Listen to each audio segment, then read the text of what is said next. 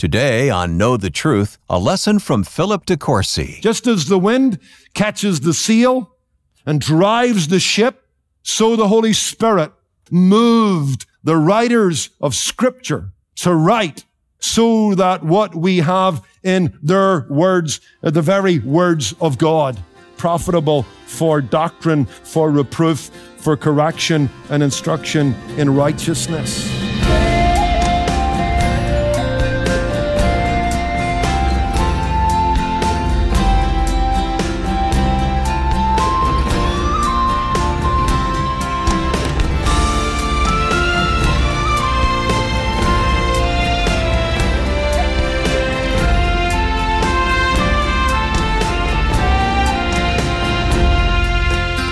What is the Bible? Where did it come from? Who wrote it? And how can we be sure it's God's Word? Welcome to Know the Truth. I'm Wayne Shepherd. And today, Philip de Courcy answers all these questions and more with a lesson all about the Bible called The Good Book. It's part of our Without Apology series on living boldly and confidently for Christ. And if you missed the first part of this message, you can find it and listen on your own time at ktt.org or on the KTT app or podcast. Right now, let's join Pastor Philip for today's message.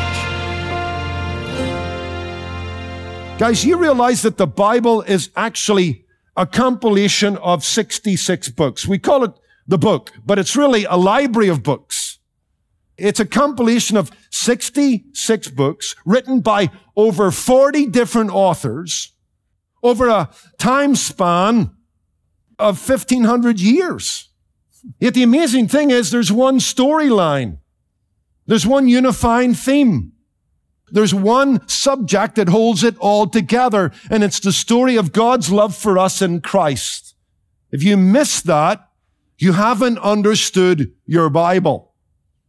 In fact, this is Jesus' theology, isn't it? This is Jesus' theory of the Bible. If you go to John 5 and verse 39, he's engaged in a conversation with the thinkers and theologians of his day. And I want you to notice what he says in John 5 verse 39. You search the scriptures for in them you think you have eternal life. And these, that is the scriptures, they testify of me.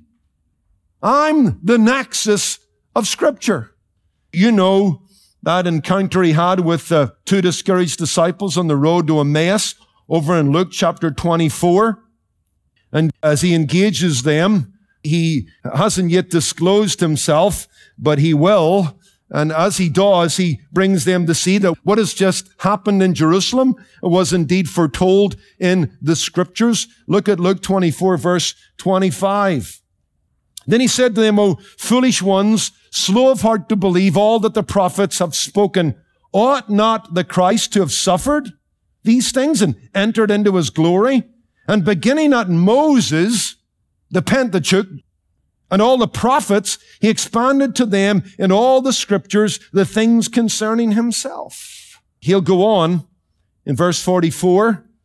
He said to them, these are the words which were spoken to you while I was still with you, that all things must be fulfilled, which were written in the law of Moses and the prophets and the Psalms concerning me. And he opened their understanding that they might comprehend the scriptures. It couldn't be plainer, guys. From the mouth of the Lord Jesus, he's telling us that when Moses wrote, when David and Asaph wrote, when Isaiah, Jeremiah, Ezekiel, and Daniel wrote, when Micah wrote, and Zechariah wrote, they were writing about him. The one who was promised, the one who would come. That's why in 1 Corinthians 15 verses 3 and 4, we read that Christ died for our sins according to the scriptures. And on the third day, he rose according to the scriptures. Guys, the Bible is about Christ. It's about your need of Him. It's about man being made in God's image, man disobeying God's commands, man walking away from God, living under the judgment of God. The world is cursed. But the story is that God had a solution before the problem, that Jesus Christ would come as God's son and die for our sin on a knob of a hill outside the city of Jerusalem. And there pay for our sins so that we indeed can get back into a relationship with the God after whose image we were made and for whose purposes we were created. And you know what? The work of Jesus Christ hasn't finished because when it's all said and done, he's going to restore this old world back to a time and a condition prior to the fall of man. That's what the Bible's all about. There's a great story in the book himself by A.B. Simpson where he once saw a picture of the Constitution of the United States. It was skillfully engraved in a copper plate so that when you looked at it closely, it was nothing more than a piece of writing. But when you stood back, it was the face of George Washington. The face shone out in the shading of the letters at a little distance. You could see a person, not the words, not the ideas. And A.B. Simpson reflected on that experience, and this is what he said. This is the way to look at the scriptures and understand the thoughts of God, to see them and in them the face of love shining through and through. Not ideas, not doctrines, but Jesus himself as the life and source and sustaining presence of all of life. It's true. You know what? You look at the scriptures, you read the words, the thoughts, the ideas, but you need to step back and understand that from Genesis to Revelation, fundamentally and foremost, there is a story concerning a person who came into the world to save sinners. That's the nexus of the scripture. Now, before I move on, if I was to apply that just for a couple of minutes, I wrote three ideas down. If Jesus Christ is the subject of the Bible, then number one, I should seek beyond my reading of the Bible an experiential knowledge of Christ. We love the Word of God because the Word of God points us to the one who can capture all our love. That's why the hymn writer said, beyond the sacred page, I seek thee, Lord. We are to read the word of God with the intention of striking up a conversation with the living Christ who lives in us. We want our knowledge of him in the head to percolate down to an experience of him in the heart. And so be careful in reading the scriptures not to miss Christ. And so if Jesus is the nexus of scripture, I must seek an experiential knowledge of him. Number two, in studying the scripture, I must look for the redemptive trajectory of the text. What I mean by that is while not every scripture, especially in the Old Testament, addresses the gospel or Jesus Christ directly, the book or the direction of that book will, by its trajectory, point towards the one who is coming, because that's what the Old Testament is about. And so when you're reading about King David, you might want to think about the greater David that's coming.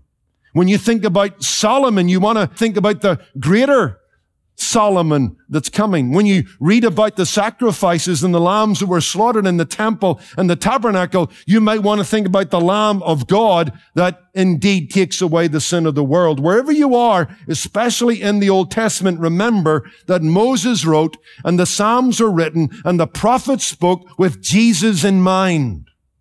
So you read with Jesus in mind. Now you need to be careful not to find him where he isn't. But as I was under the teaching of Walter Kaiser at Trinity Theological School, he used this phrase, redemptive trajectory. That every book in the Old Testament is moving in some manner the story of Jesus forward or the story towards Jesus forward. That's why when you're reading a text, especially in the Old Testament, you want to both snorkel and ski.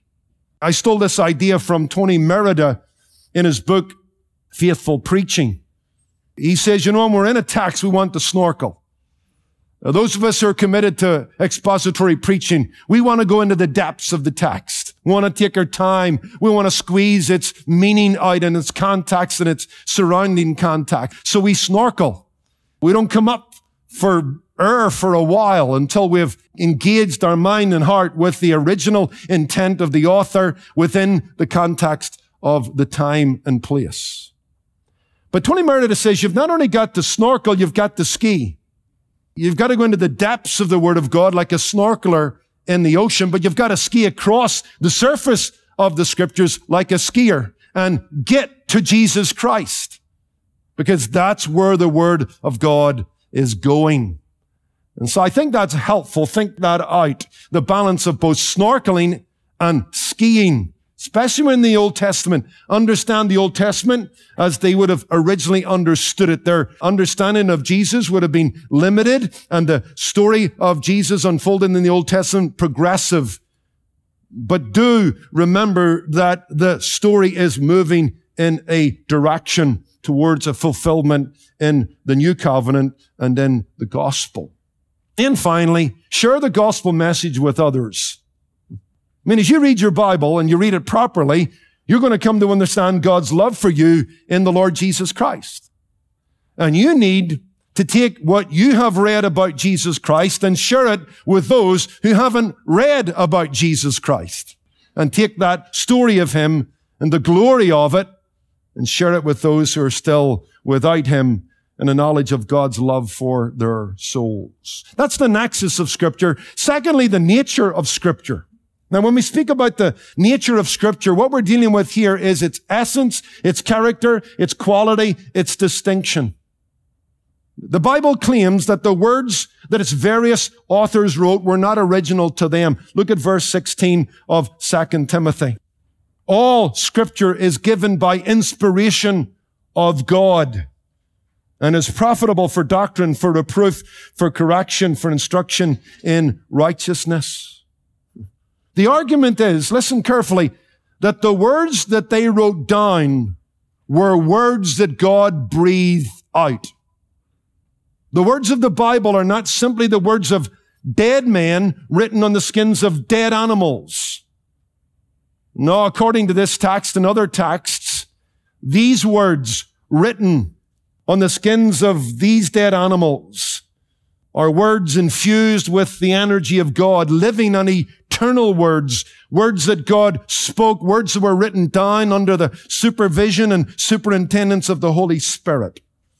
That's what's being taught here in 2 Timothy 3 verse 16. You need to understand this, guys. The claim of the Bible is what we have in the Bible is God's own word. A revelation of God's mind, heart, and will plainly, objectively communicated in human language within history. A unique, perfect, sufficient record and revelation of God's mind and heart found nowhere else and certainly not in any other book. That's what's being claimed here. That's what's being taught here. This is what Timothy is being asked to commit himself to. Timothy, you understand the nexus of scripture because from a child you've come to understand that the Bible, the scriptures are there to make us wise unto salvation through faith in Jesus Christ. And Timothy, you need to commit yourself to this, that what you have in the scriptures is God breathed. This term given by inspiration can be translated breathed out by God. Now, for the time we have left, you need to keep your thinking cap on because you need to grasp this. You need to be able to articulate this. You need to be able to defend this. Listen to what I'm about to say. If the scriptures are breathed out by God, you and I need to remember and distinguish between this. God did not breathe into human authors, inspiring them God breathed out his inspired word to them. And by means of the superintendence of the Holy Spirit, they wrote that word without error out of their own vocabulary. Supernaturally and simultaneously, their words were God's words. That in a nutshell is the doctrine of inspiration. The words of the biblical writers, the words that they spoke and recorded were not, according to Paul, words which came from man's wisdom, but were words taught by the Holy Spirit. 2 Corinthians 2 verse 13. In fact, if you read the Word of God, you'll realize that the writers of Scripture were very much aware that the words that they were writing had been spoken by God. Let me give you a couple of examples.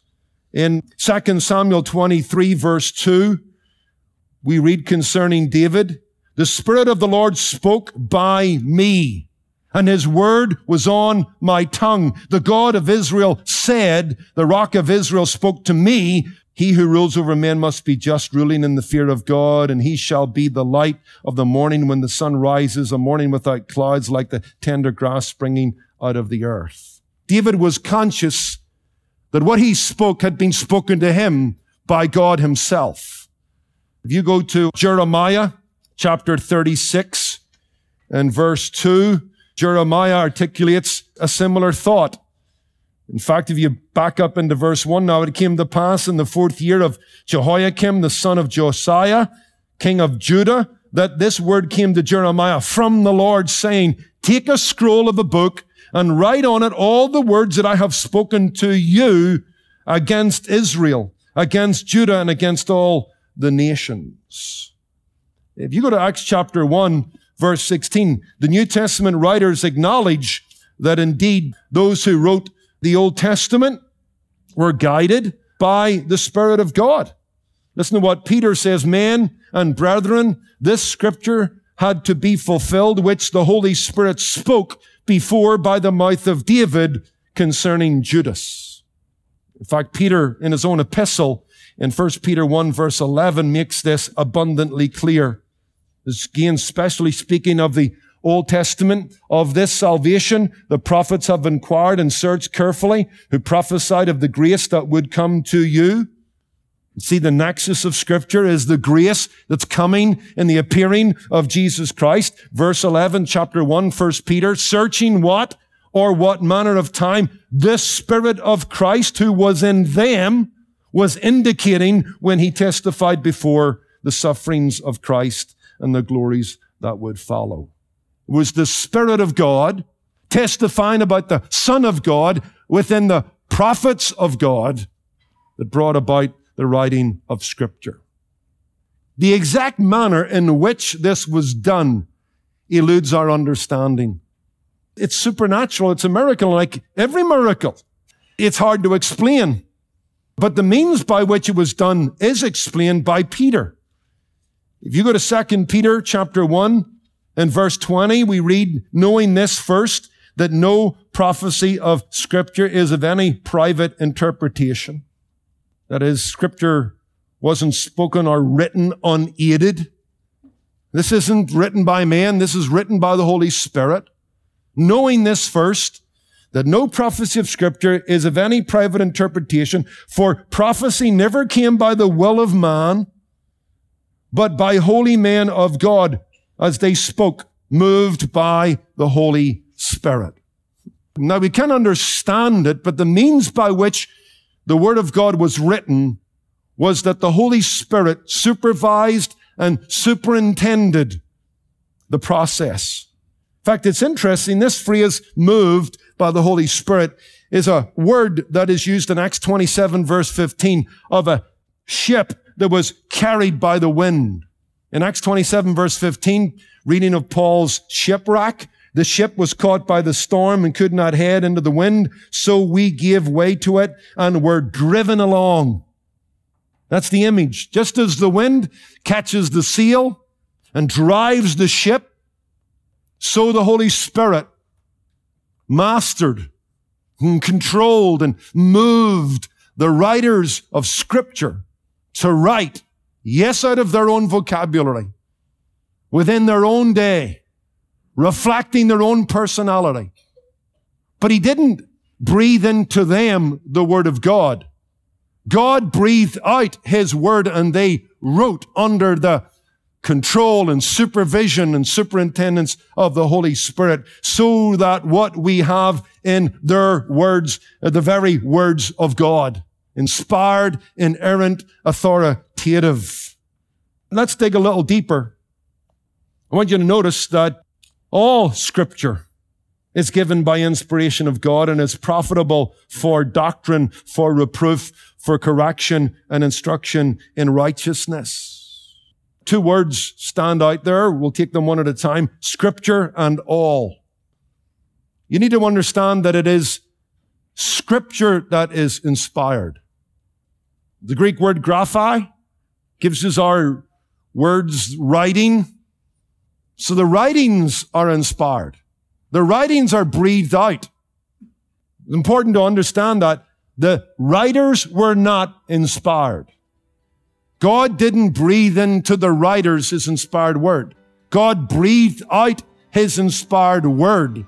And under the supervision and superintendence of the Holy Spirit, they wrote out of their vocabulary that which God wanted to say. But it's important that you note that the writings are inspired, not the writers. All the writings, the secret writings as a whole, are God breathed, inspired by God. The word inspired means breathed out, not breathed into. It's the writing that was inspired, not the writers. You're listening to Know the Truth with Philip De Courcy and an enlightening message titled The Good Book. If you joined us late today, be sure to catch up on this lesson by downloading the KTT app or podcast. Just search your favorite app store or podcast platform for Know the Truth with Philip De Courcy. Or listen online at ktt.org. And by the way, Pastor Philip will be back in a moment, so stick around. At Know the Truth, it's our mission to share the gospel with a world in need of truth. And one of the ways we do this is by providing resources that helps believers grow in the knowledge of Jesus Christ and in their daily walk of faith. This month, we're excited to make another practical tool available to you, hand selected by Pastor Philip. And Philip, why don't you take a moment and tell us about this month's resource? We and I'd love to. We put a great deal of effort into selecting resources for our truth ambassadors, resources that will be useful tools for our listeners. And this month we have selected a book called Living by God's Promises by Joel Beeke and James LaBelle. This book draws from the stellar Puritan writings on the divine promises of God. It's a book written in contemporary language for today's readers. I've read it. I loved it. It reminded me of the great and exceeding promises of God that Peter talks about.